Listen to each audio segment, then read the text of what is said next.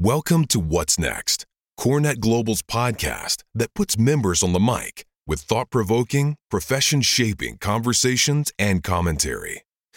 Today's guest is Peter Muller, design resilience leader, Gensler, who will be speaking on sustainable solutions for branded environments. So, good afternoon, everybody, and welcome to the Sustainability Learning Theater. My name is Tony Josipovic, and I'm the Executive Director of Product Management at JLL. And so JLL is pleased to sponsor the Sustainability Learning Theater. We take, responsi- uh, we take a responsible and sustainable approach in all that we do while working to shape the future of real estate for a better world. So it's my pleasure to introduce Peter Muller today, our speaker, and he's going to talk to us about sustainable solutions for branded environments. So there's a long list of his resume, which is why I've got the talking notes. My gosh. But uh, let me start. So, as design resilience leader for Gensler's brand design practice area, Peter leads in sustainable brand design solutions, client advocacy, talent development, and environmentally responsible brand strategy. He's especially passionate about identifying opportunities to implement technology tools that empower design teams to reduce and eliminate embodied carbon emissions. So, Peter is a project management professional, Envision sustainability professional, and holds a Living Future accreditation from the International Living Futures Institute. He is a Living Future ambassador and sits as co chair for SEGD Seattle. So, without further ado, I'll just pass it over to you, Peter. Thanks, Tony. Appreciate it. Hello, everyone. Uh, thanks for being here today. Really appreciate it. Uh, great to have the opportunity to speak with you all about something that is uh, super near and dear to my heart. And um, uh, yeah, so thank you for being here today. Um,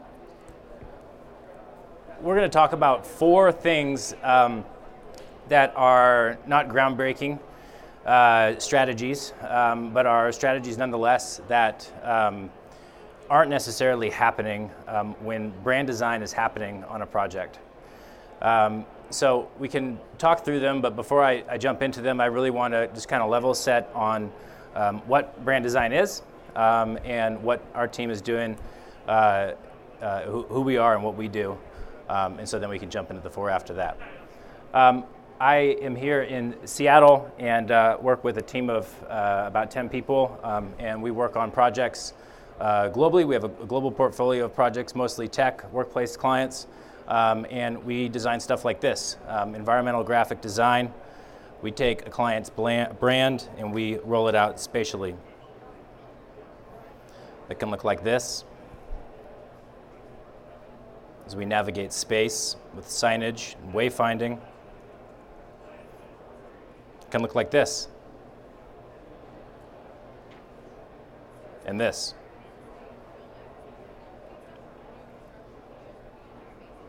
San Francisco International Airport.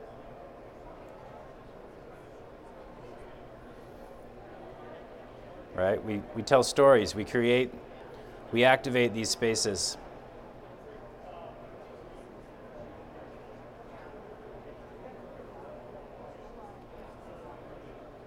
Right? And we have a climate crisis that looks like this. Don't need to tell you all what this looks like or that this is happening.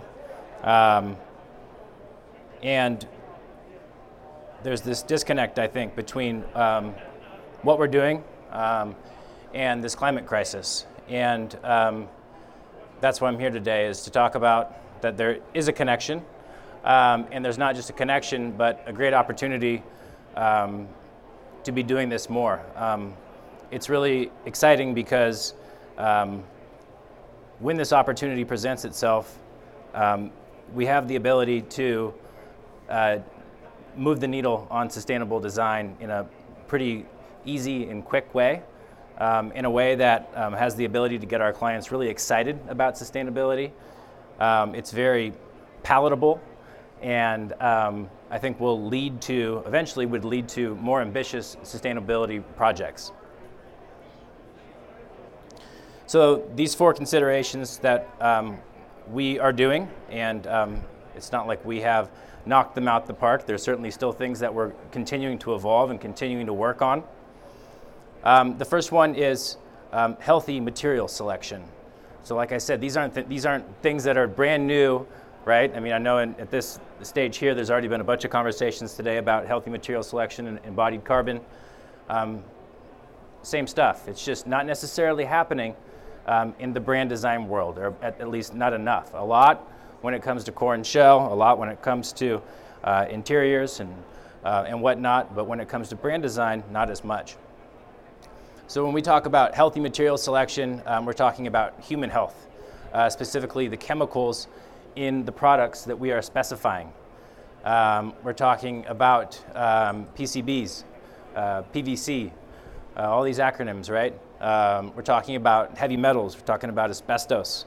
Um, there is a list um, called the Red List um, that is uh, administered by the International Living Future Institute, based here in Seattle um, that identifies 800 plus worst in class chemicals. These chemicals are known to cause uh, cognitive developmental issues.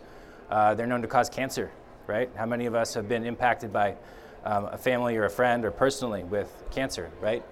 Um, this has a direct correlation to indoor air quality. So it's really important that we are taking a look at these materials, these wall coverings, right? These sign systems. What is this made out of? Um, acrylics, uh, different types of materials. What are they made out of? What's in them? What's really in them? If we look at them at a high level, it might just seem like wood or plastic, right? But when we really dive deep, there's a lot of really bad stuff in there. And so we really want to do our best to make sure that we're specifying the healthiest materials we can um, to improve indoor air quality and reduce this, right? Um, there's transparency labels that can help us do this. Declare is a transparency label also administered by ILFI um, that shows us exactly what's in a product. It also takes a look at upstream uh, uh, uh, implications and where that product came from. Um, HPDs, health product declarations, do the same thing, but not quite as intense. Um, so these are things that we can take a look at to help us make smart choices in real time.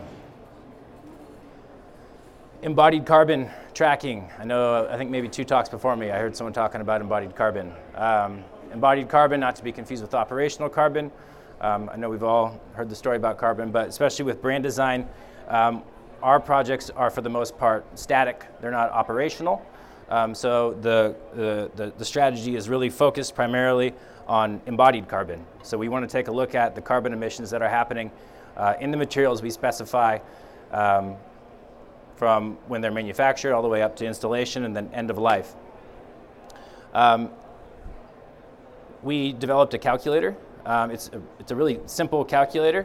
Um, it essentially pulls in uh, global warming potential, uh, data values for embodied carbon, which sounds kind of confusing, right? But at, at a, really a layman level, it's, we're pulling in some values on a product and we're multiplying it by the quantity uh, of that material. And so we go down in a list and we can take a look at how much of that material is being used.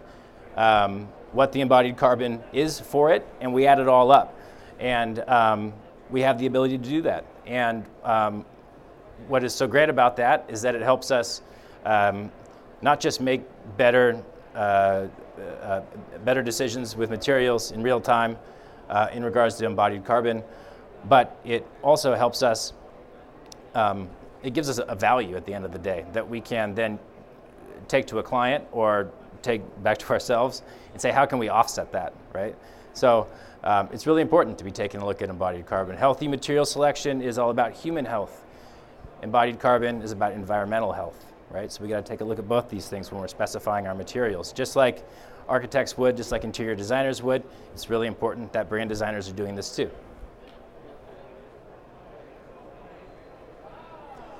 Integrated partnerships. Um, we know the conversation doesn't just stop um, when we issue our design documentation. There are um, partners like you out there um, that need to be aware of this and can hopefully take this to the finish line with us. Um, it's not just us, it's everyone, right? So, um, what we've been doing is uh, we, we just refreshed our specification set, the, the front work that goes in front of our, um, our design intent documentation, which is similar to a, a CD set. And um, we've included a bunch of language uh, around sustainability minimums, um, prioritizing uh, uh, clients and products that um, are uh, disclosing HPDs and EPDs and declare uh, product labels. Um, that uh, we're, we're, doing our you know, our best to um, uh, specify materials that are, don't include any uh, chemicals in the red list. Um, and that way, when we ship out our, our design set, um, the conversation keeps going and it keeps happening, and we can put the pressure on our on our clients, or it's not even necessarily pressure. It's just we can encourage our clients and our, our vendors, all these different partners, um, to be taking this in a similar fashion to the finish line, right? Um, and it's having it's just having those conversations. I mean, that's that's kind of what a partnership is, right? It's having those conversations with the client maybe and saying, um, you know, hey, not sure if you were aware, but we can really make an impact uh, with the brand design um, in a way that that we might not have been doing in the past, um, and it could tie directly to your sustainability goals. I mean, how many companies out there have a, a net zero uh, 2030 goal, right? Um, a specific number they're trying to hit, net zero or whatnot, net positive if you can. Um, I think it's really important uh, to understand that the brand design work um, can directly move the needle on that um, if the project allows for it to do that. And it's really exciting that we have that, that, uh, that opportunity. It's, it's much quicker, uh, it's much less uh, to understand. Um, it's really easy to see it come together, and that's what's so exciting about it. You can really quickly uh, move the needle on something in a, in a, way that's much more simple than perhaps uh, you know taking your entire building to, to net zero, right? Brand storytelling. Uh, this is kind of the, the tried and true. This is what we do. This is what brand designers do. Um, we, uh, we take a client's uh, brand and we communicate it. And we communicate it in so many different ways. Uh, there's so many ways that we can do that um, uh, in an educational way, in an interpretive way, in a just straight up informative way, um, in an immersive environment, uh, interpretively, sort of abstract, right? There's all these different ways that we can communicate and tell these stories. And it's really important that the sustainability story doesn't get lost in that story. It's not just about um, how awesome you are as a, as a, as a brand or a company. It's what makes you awesome, and how can I connect with that as, um, as an employee or as a vendor of yours, right? So it's really important that we um, continue to tell these stories and not miss out on that great opportunity.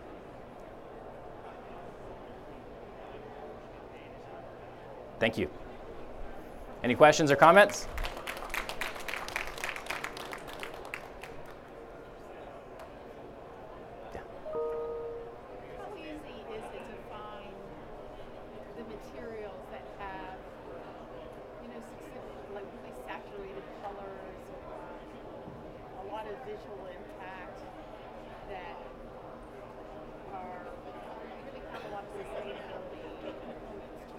Certainly. Uh, the question is um, how. Yeah, yeah, yeah, yeah, yeah. The question is how. Yeah, how easy is it, um, or lack thereof, to find uh, materials that that are healthy, essentially, and are good for good for the environment, but still have high impact, great value, right? Um, you got to dive a little deeper. You have to challenge the status quo a little bit. It's not just what um, you've always specified or what you understand to be the best material for this certain element. Um, it's, they're out there. They're certainly out there. Um, I think it's right sizing the material. Um, I think uh, in the design world, we're, we're accustomed a lot of the time to over engineer something, over design something, uh, especially with so many leases, maybe only being five or 10 years. Do you need to specify uh, steel for something that's just going to not be needed in, in five years, right? So um, and there's databases out there for sure that, that help provide some of those. Yes?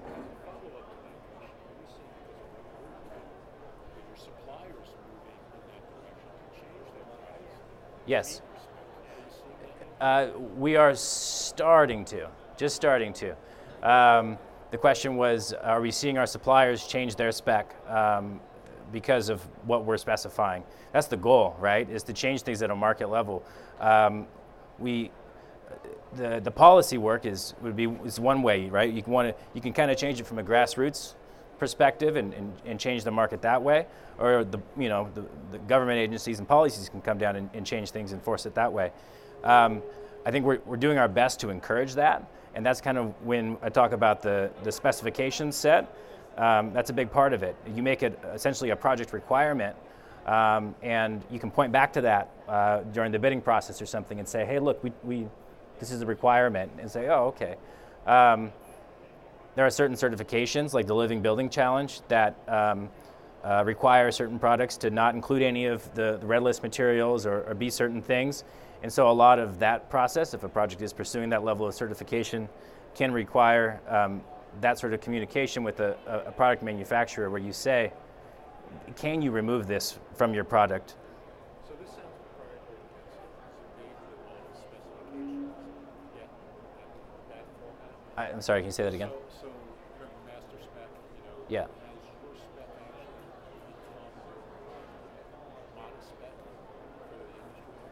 Spec Has it become more of a what spec?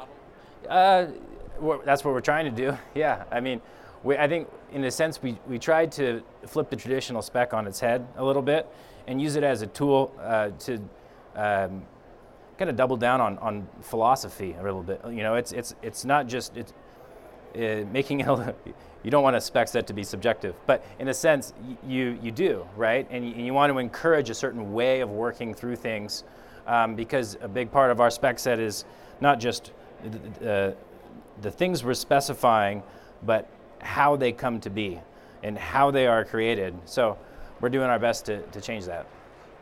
Yeah.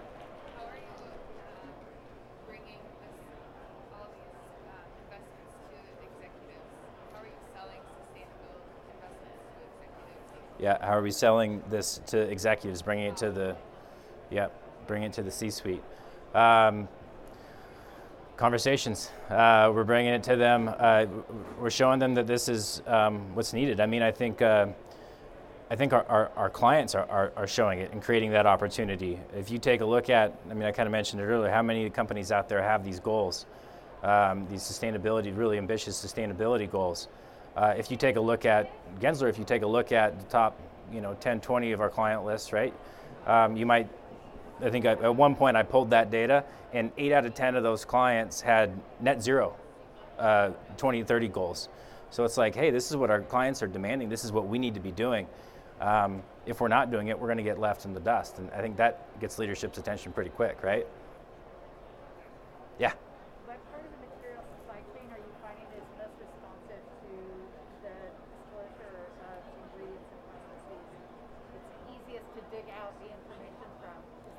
Oh.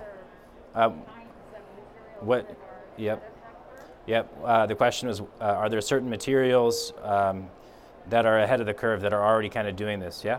Um, um, the ones that are already sustainable. Uh, I mean, I mean, you know, materials like uh, cardboard and wood. You know, spe- specifying FSC wood, for example. Um, I think, I guess the, the quick answer is no. I haven't seen a certain material that is really leading the charge. I think there are certain, um, there are certain manufacturers uh, or, or, or, product categories that are that are um, doing that. Um, but uh, specific materials, no, not necessarily. Yes.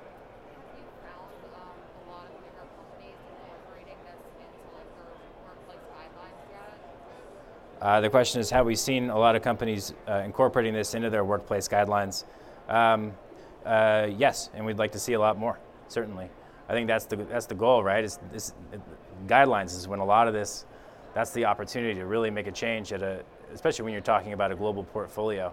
Um, I mean, a lot of the time I hear, uh, it may be why there is this opportunity it might exist is because people look at this and they say, oh, it's just a couple wall coverings, it's just signage here and there. Um, but when you scale that up um, I mean, you look at some of the you know local uh, tech uh, companies here in, in, Seattle and their global portfolio, hundreds of millions of square foot, right? You scale up, maybe there's 150, 200 signs per 20,000 square feet of workplace, but scale that up to their global portfolio, all of a sudden you can make a really big impact, and it's huge. And I think it, it, um, when you look at the impact um, in relationship to the impact that maybe um, an entire building might have, it might seem like that's not worth it. But then when you look at it a, on a, at a percentage basis, and you can still say, you can still share um, hey, we reduced the embodied carbon of our signage program by 86%. That's huge. That's awesome, you know?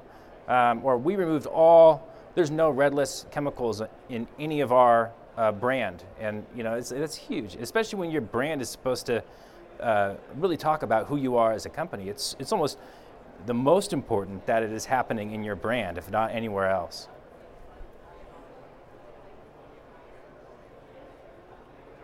Thank you, everyone. Really appreciate it. This concludes this episode of What's Next. Want to record a podcast of your own? Have an idea or point of view you'd like to share? Visit corenetglobal.org/content to submit your idea.